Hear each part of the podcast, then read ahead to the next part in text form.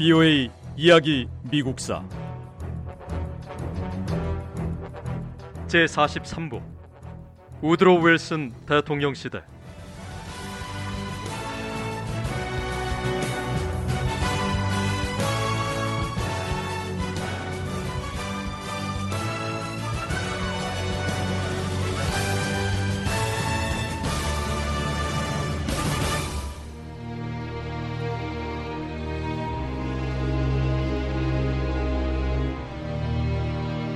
1916년 미국 대통령 선거의 주요 쟁점은 전쟁이었습니다.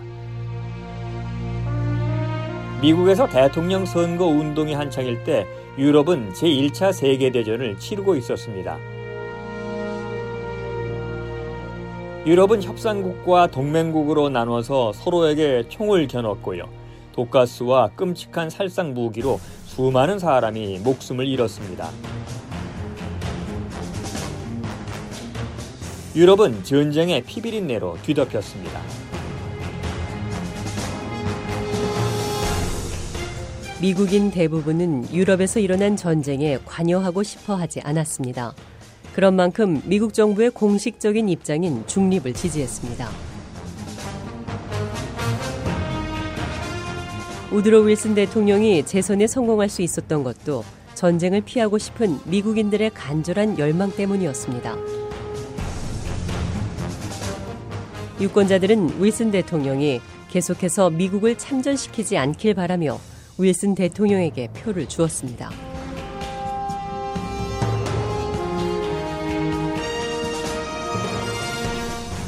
대다수 미국인과 마찬가지로 우드로 윌슨 대통령도 전쟁을 원하지 않았습니다. 최대한 유럽 전쟁에 발을 담그지 않으려고 정치적으로 중립을 선언했고 윌슨 대통령의 이런 면이 국민의 마음을 얻어 재임에 성공할 수 있었습니다. 윌슨 대통령은 유럽의 분쟁에 휘말리게 되면 많은 미국인이 목숨을 잃게 될 거라는 것을 알고 있었고 이에 대한 걱정이 많았습니다. 실제로 유럽의 전쟁터에 나온 보고서를 보면 믿을 수 없을 만큼 끔찍했습니다. 전쟁이 시작되고 1916년 말까지 수백만 명이 목숨을 잃거나 다치거나 적의 포로가 됐습니다.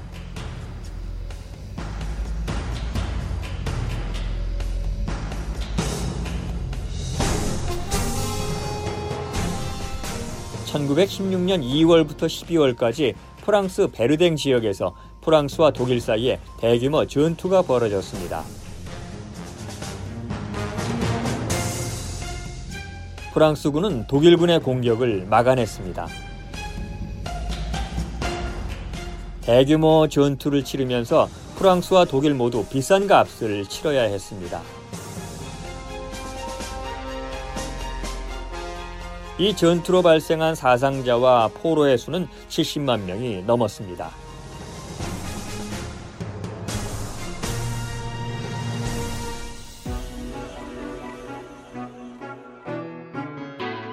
프랑스 베르댕 지역 전투가 벌어지고 썸 전투가 그 뒤를 이었습니다.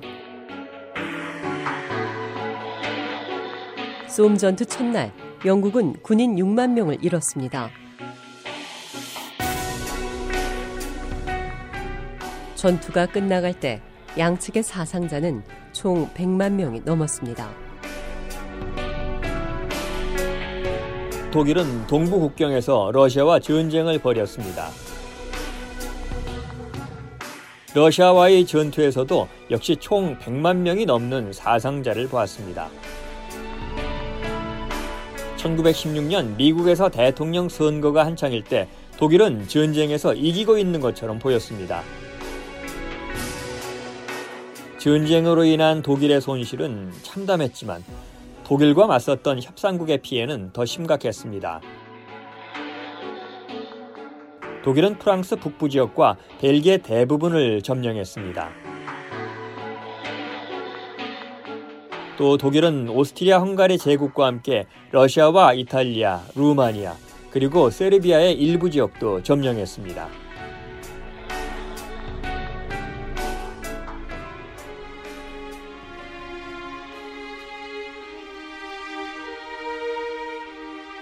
독일은 육상 전투에서 이겼고 협상국은 바다에서 승리를 거뒀습니다. 독일은 영국의 봉쇄로 세계 다른 나라들과의 무역이 거의 다 막혔습니다. 심지어 식량 수송도 차단됐습니다.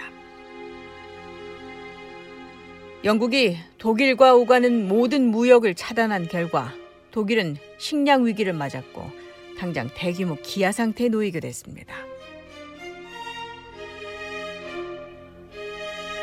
하루빨리 봉쇄를 풀고 식량을 확보하는 일이 무엇보다 급한데 이런 상황에서 결국 독일은 미국을 전쟁에 끌어들이는 결정을 내리게 됩니다.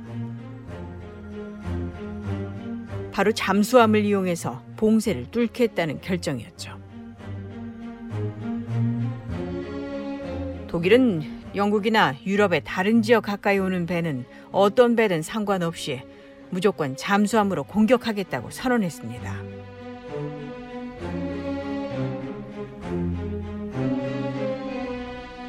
미국 같은 중립국의 선박들도 예외는 없었습니다. 하지만 이전에 독일은 미국과 약속을 한 적이 있습니다. 사전 경고 없이는 잠수함으로 민간인 선박을 공격하지 않겠다고 분명히 약속했고 우드로 윌슨 대통령은 이 약속을 받아들였습니다.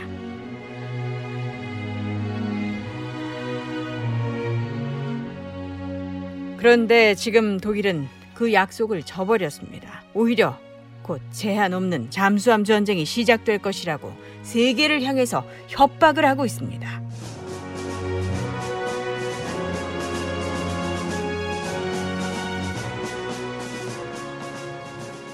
독일의 황제 빌헤름 2세는 사전 경고 없이 민간인 선박을 공격하지 않겠다고 했던 미국과의 약속을 철회하면서 우드로 윌슨 대통령에게 전쟁을 부추기는 말을 했습니다.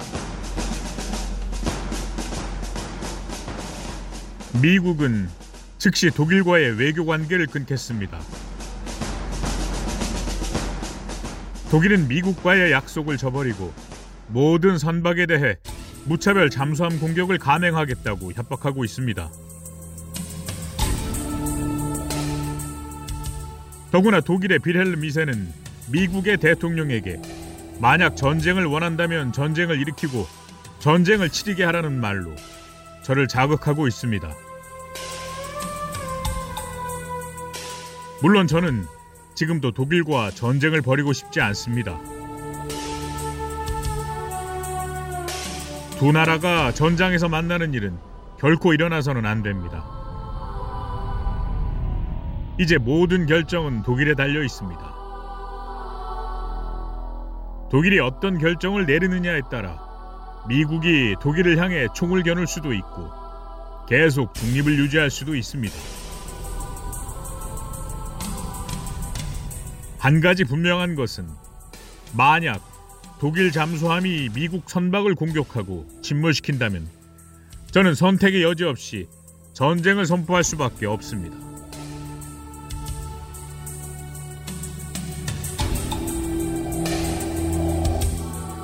미국의 해운 회사들은 대부분 독일 잠수함의 공격을 두려워했습니다.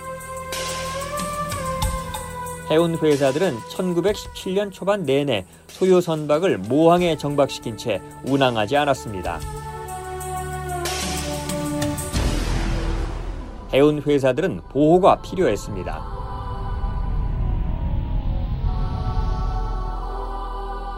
이러다 해운 회사들이 다 망해서 문을 닫게 될 겁니다. 하루 이틀도 아니고 물건을 싣고 세계 곳곳을 누비고 다녀야 할 무역 선박들이 모항에 묶여 꼼짝도 못하고 있으니 이 나라에서 무슨 대책을 세워줘야 할 게 아닙니까? 부유의 이야기 미국사 다음 시간에 계속됩니다.